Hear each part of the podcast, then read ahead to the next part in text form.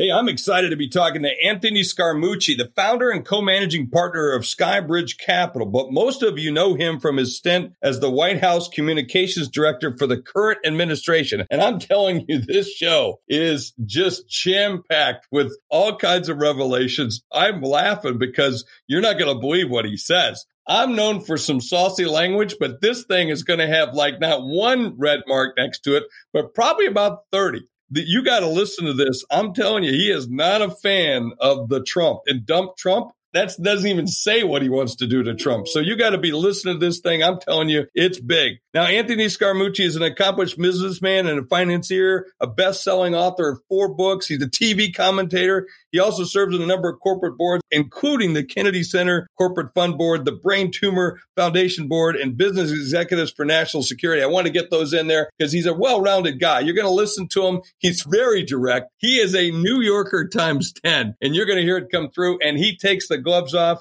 Welcome to All Business, the Mooch.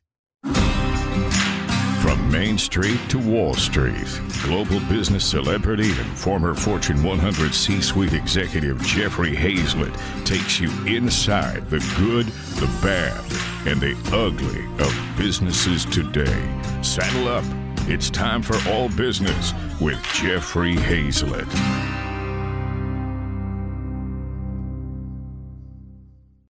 Shipping can make or break a sale, so optimize how you ship your orders with ShipStation. They make it easy to automate and manage orders no matter how big your business grows. And they might even be able to help reduce shipping and warehouse costs. So optimize and keep up your momentum for growth with ShipStation. Sign up for your free 60-day trial now at shipstation.com and use the code POD. That's shipstation.com with the code POD.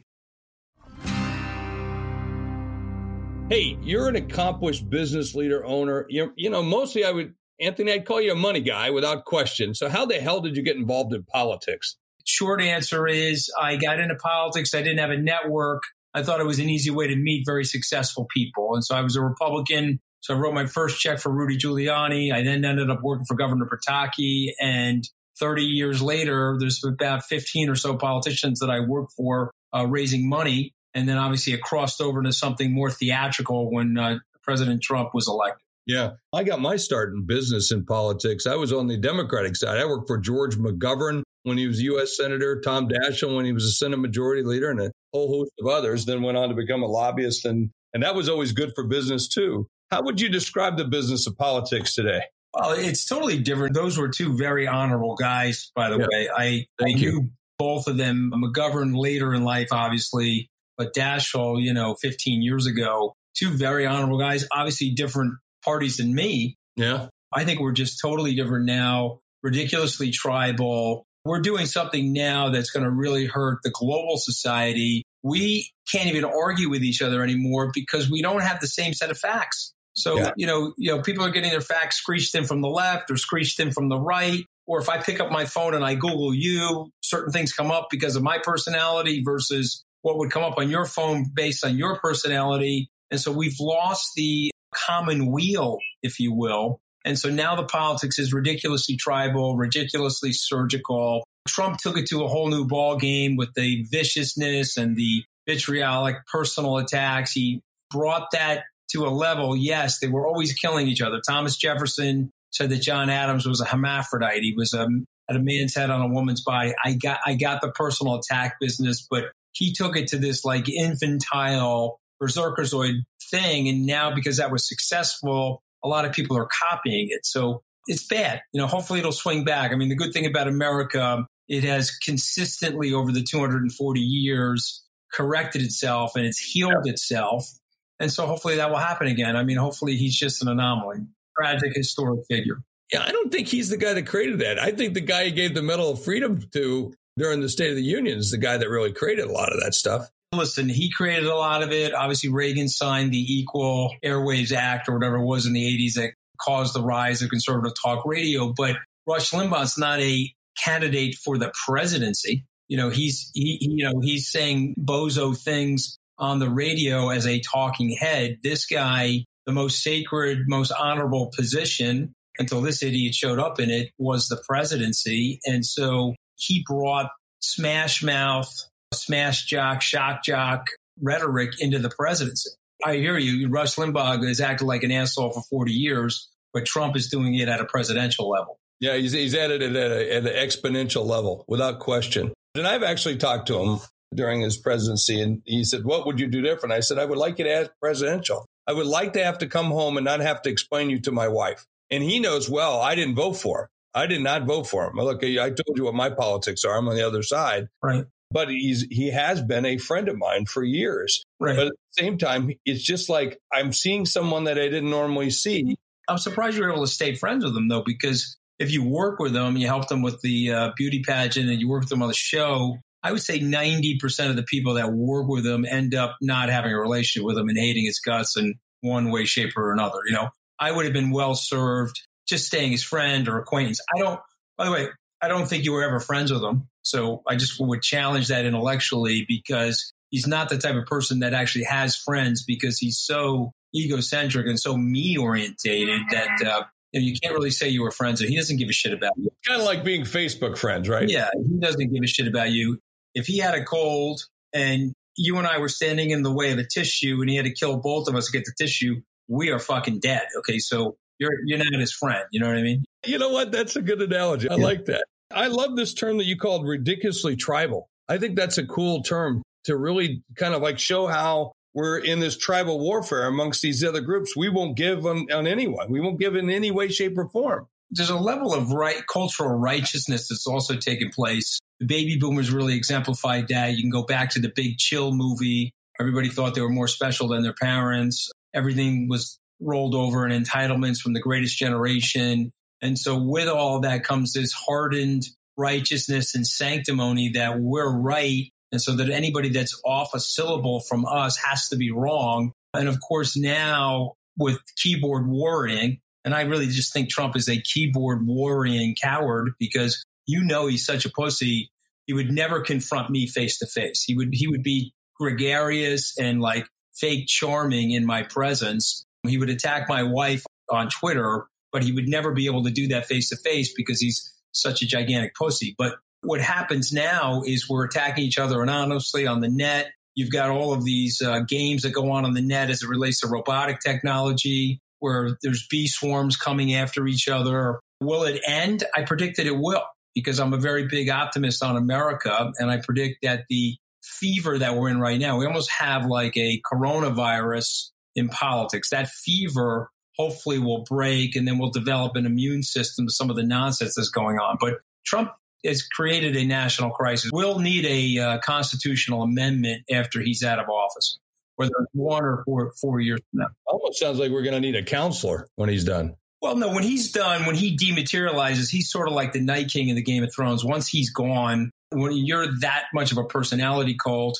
when you dematerialize, uh, metaphorically, everyone else dissolves around you. So I don't think we're going to need a counselor. I think people will be scratching their heads 50 years from now saying, wow, you had somebody that had, had severe mental illness that became president and was gaslighting and lying and doing all this crazy stuff. And there was a very large group of the population that was trying to be in a matched sailboat race with him to follow his sailboat. You know, he laughs at these people. You know, and I've told Sean Hannity this. He laughs at the sycophancy that comes from Sean Hannity or Rush Limbaugh. Or, I mean, the guy he laughs the most about is Lindsey Graham. I mean, he just laughs about how he's been able to corrupt their morals, have them disavow their personal integrity, have them disavow things that are so normal, like just saying things with honor and some level of dignity. You know, it's it's it's sort of crazy. So, Mooch, I'm sitting here listening to this, and it sounds like though you had some epiphanies, you had some learnings, but I mean, you walked away from some big money. Because I remember I was trying to get you on one of my other TV shows at the time. Nicole Sawyer was my producer, and we were trying to work with. And then, of course, boom, this thing calls, the call comes. You head over to the White House. Did you make a mistake in that process? I made a series of mistakes. So let's talk about the different layers of mistakes. First of all, I've made a lot of mistakes in my life. I'm an entrepreneur. So don't we all? Yeah. I tell young kids if you're making mistakes, own them and be accountable for them.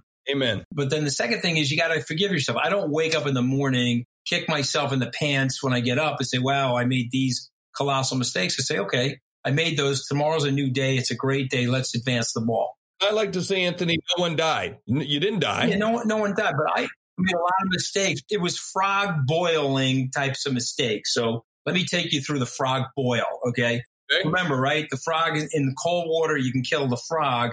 If you try to shoot the frog in the boiling water, he hops out. So I'm in the bottom of the uh, pasta pot and the water's heating up. And what's happening is I'm a Republican fundraiser. I worked for Scott Walker. I worked for Jeb.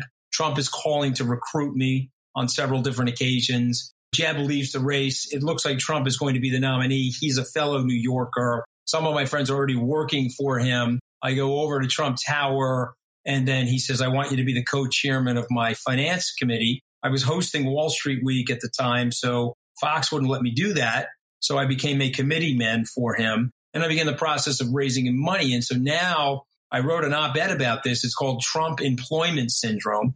You start out hating the guy's guts. There's public statements I made in 2015 that said the guy's a bozo. Lindsey Graham made those statements. Mike Pompeo made those statements. Kellyanne Conway made those statements. Uh, Ted Cruz, Marco Rubio, Rand Paul, Mitt Romney. They all made the Trump stage one statements. I hate this asshole's guts. Then you go into stage two, where you're like, okay, the son of a bitch is going to win and he's on my team. Let me equivocate. Let me use cognitive dissonance because I'm buying the car and let me find things about him that I like.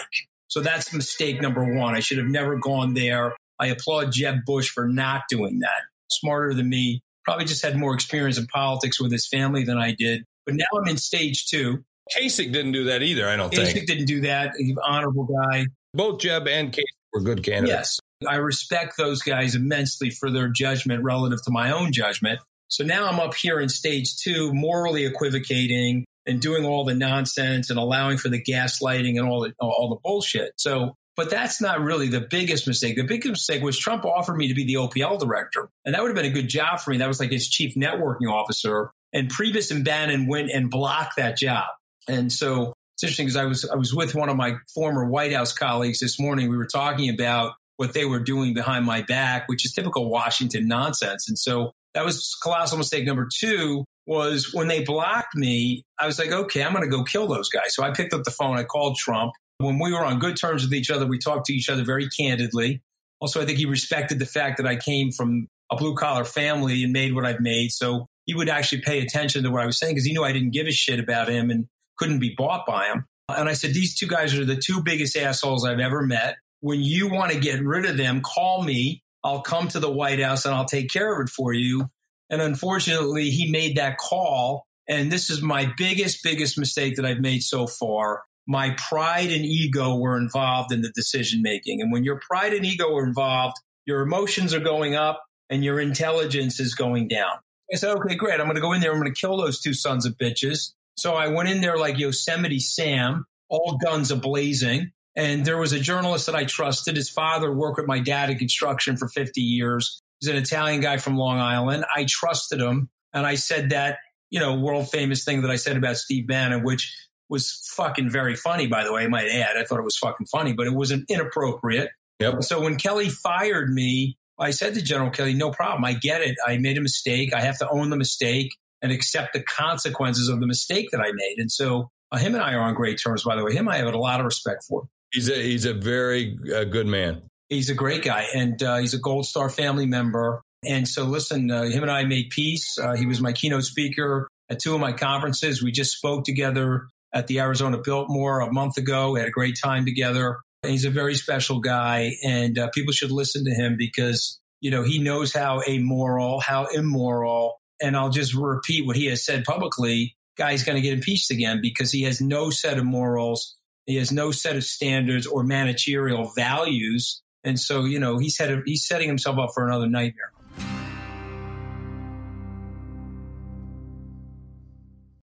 Find a fresh take on a fall getaway to Wilmington, North Carolina and beaches. Enjoy hiking trails in a state park, fresh seafood with a side of live music, and fall festivals galore. Then live it up along the Riverwalk in Wilmington's historic downtown. With three island beaches, Carolina, Kure, and Wrightsville, and a vibrant downtown, you get the best of the Carolina coast all in one place. Plan your fall getaway at WilmingtonandBeachesVacation.com. C Suite Radio.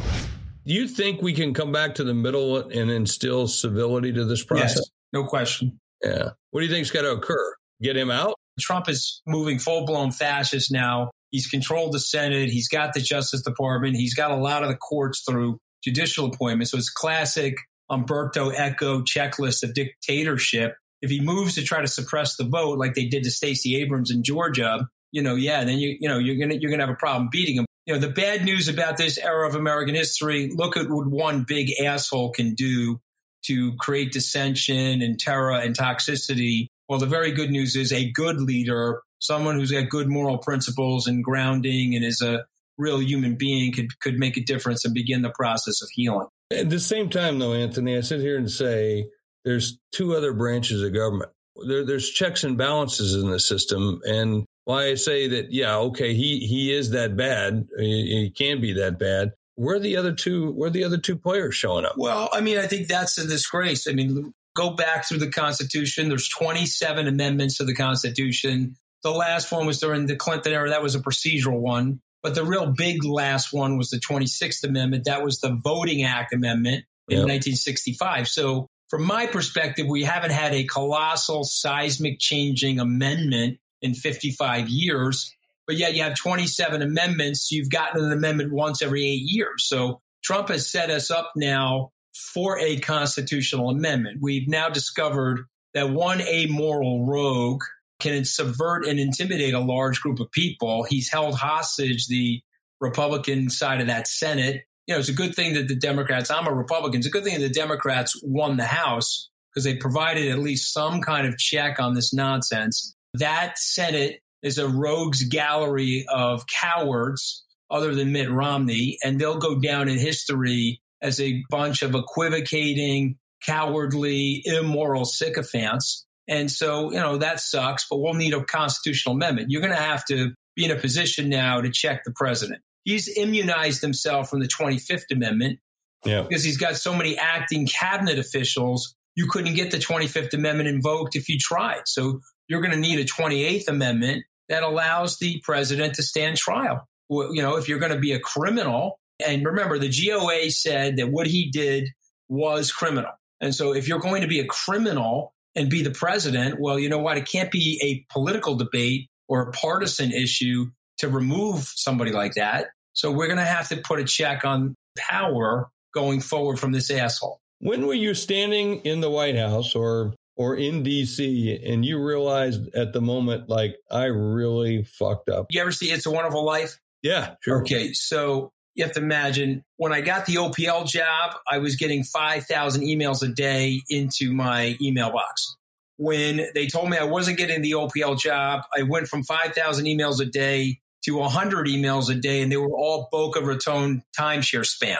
You, you follow what I'm saying? Yeah, yeah, and then when sure. I got the comms job, they went up to 5,000 again, right? Yeah. So you get to see all that inauthenticity of human beings. Right. And then I'm coming out of my press conference. I think this is sort of funny. Stephanie has been there for 35 mooches. That's mooches being 11 day periods. Mm-hmm. But I'm one nothing on her on press conferences. She hasn't been able to do a press conference, mostly related to Trump's personality. But when I came out of the press conference, and I saw the Malie coming out of the press conference and the character assassination starting and the shots coming from inside the tent, like Priebus and Bannon using their hit squads in the press to come after me. In addition, I mean, Chuck Schumer said something really funny. He says, "Yeah, we were going to try to kill you, but your your own team killed you before we could kill you." I thought that was really funny. Actually, it's pretty good for Chuck's pretty decent guy. Oh, I like him. I yeah. I think he's a great guy. You know, I mean, he's trying to do the right thing. So, but anyway, I went back to my hotel room at the Trump International Hotel on July 21st, 2017. And I felt like I was hit, hit, bounced my car into the bridge and bumped my head. I was Jimmy Stewart in It's a Wonderful Life. And I was in this alternate reality. I was also fighting with my wife, almost on the verge of a divorce at that moment. And so I was like, Jesus. Over this stuff? Uh, well, we were having some personal issues and uh, yeah. We're fighting over some things that were family related, personal related, and then yeah. she hates Trump almost as much as Melania hates him. I mean, you know, Melania's got to hate him more than anybody in civilization, but yeah. you know, she was up there, and so she was like, "No way do I want you to work for this guy because he's he's toxic." and doesn't treat women well, blah, blah, blah. I did that blue collar American dream thing. You know, I started idealizing the notion that I could go to Washington and help people, and I made a mistake. It's also serving your country. I mean, Kasich, for yeah, instance, I, I, I remember that. he was on he was on the Tonight Show, and and someone said, "Well, now you're supporting Trump." He said, "Well, it's kind of like getting on a plane and you're flying and hoping the pilot does a shitty job. You you don't want that to happen." Listen, I, I don't want that to happen, but I want Trump defeated because yeah. he's causing so much systemic stress, and he acts like a berserk asshole. I mean, he acts like just imagine a degenerative bipolar maniac getting the office of the presidency. And so what's also happening is people are cautious to pulverize him because we have this respect for the American presidency. You know, this is the successor of George Washington and Abraham Lincoln. And so many of us, myself included, believe me, have hyper normalized some of his activity. But if you step back and you look at his activity and you pretend you're a historian reading today's news as if it was 50 years ago, you'd be looking at that news saying, Are you fucking kidding me? This guy is a fucking asshole, has to be removed immediately. And so Trump stopped attacking me on Twitter because he didn't like the subtweets, you know, because he's hitting me. What do you think's going to happen? I'm going to be like a pussy like Ted Cruz. He goes after Ted Cruz's wife, and now Ted Cruz is like one of his sycophants. And I mean, it's like a revolting thing. So to me, once he realized that I was going to pound him into the ground, he stopped hitting me. You know, he'll I, I, think I called him Fidel Adolf Trump, the notorious FAT, once on Twitter. And I, you can't fat shame the son of a bitch. So I ended up in Twitter jail for 12 hours. Once I got the dictatorship in with the fact that he's an obese bastard, he doesn't like that. You know, he doesn't like that. Like he knows he's fat and he's orange and he's disgusting. And by the way, you work with him, so you know there are very few people that hate themselves more than Donald Trump. Mm. And you know, there's very few people that are as insecure as Donald Trump. Are you telling me you have a makeup person right outside the door like he does all the time? Who? Yeah, Trump. Trump. Make- oh, yeah, you're a makeup artist. Yeah, you always. No, you can tell. I don't have. Look, I, I this is. uh That's you. That's just days of fatigue on the road. I just got back from Abu Dhabi, so. Are you having a good time now? In my life? Yeah, the best time ever. I mean, I, I patched it up with my wife. I'm growing this business behind me. Yep. Revenues are up 24%. And I think I'm serving the country way more in the position I'm in now as one of his adversaries. And I'll be working this fall to defeat him. And so I think once he's defeated, we can all step back and figure out what we learned from this experience and then hopefully create some levels of transformative political leadership where we can pull ourselves together and explain to people what's happening to them in terms of the way they're digesting news, digesting information, what they're looking at on social media, is just frankly creating too much anger. A country whose first name is United shouldn't be this tribal and shouldn't be this divided. So we have to fix that as well. But we got to get rid of this asshole first. All right, my friend. Well, listen, this has been a lively session. I appreciate it. I'm glad you're back.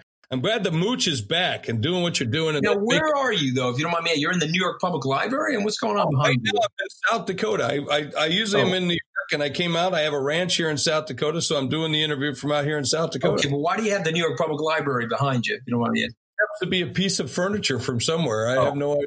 All right, so, it's very cool. I like it. I like it. And here's the, I got the Brooklyn Bridge over here, so I try to keep a little connection in New York and South. God bless you. Let's stay in touch with each other, okay? All right, brother. I just want to, before we hang up, Trump's going to lose. All the elites think he's going to win. I got back from Milken and Davos, and all the elites think he's going to win, which gives me great confidence that we can beat him. All right. Thank you. Bye. Hey, at the end of every show, I like to talk about what I learned. Wow, I learned he doesn't like Trump. Did you pick up on that? Did you really hear that? Was it that subtle tone to it? No. I tell you, one thing I learned that I really liked from it was ridiculously tribal. It's cool to be tribal, but not so much that you can't have some intertribal relationships. You know what I'm saying? To get across the board, you know, back in the old days, the Native Americans, first Americans here in the United States used to be very tribal, didn't get along with the other ones, so they'd fight all the time. And then they had to become friends against a bigger enemy. Ah, go figure. So I think that's a pretty good term. The other one I like was culturally righteousness. Culturally righteousness. We should do without that. We got to get rid of that word righteousness. I don't like it. And that's that's what I learned. It was a reminder today that uh, we got a higher calling in this country. And the Mooch said it: united, united.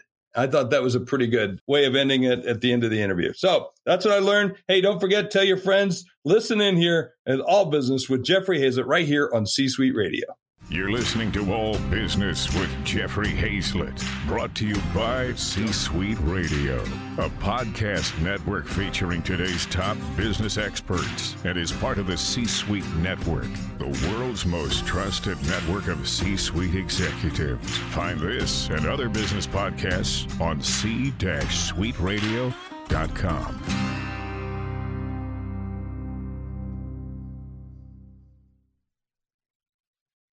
This podcast is a part of the C Suite Radio Network. For more top business podcasts, visit c-suiteradio.com.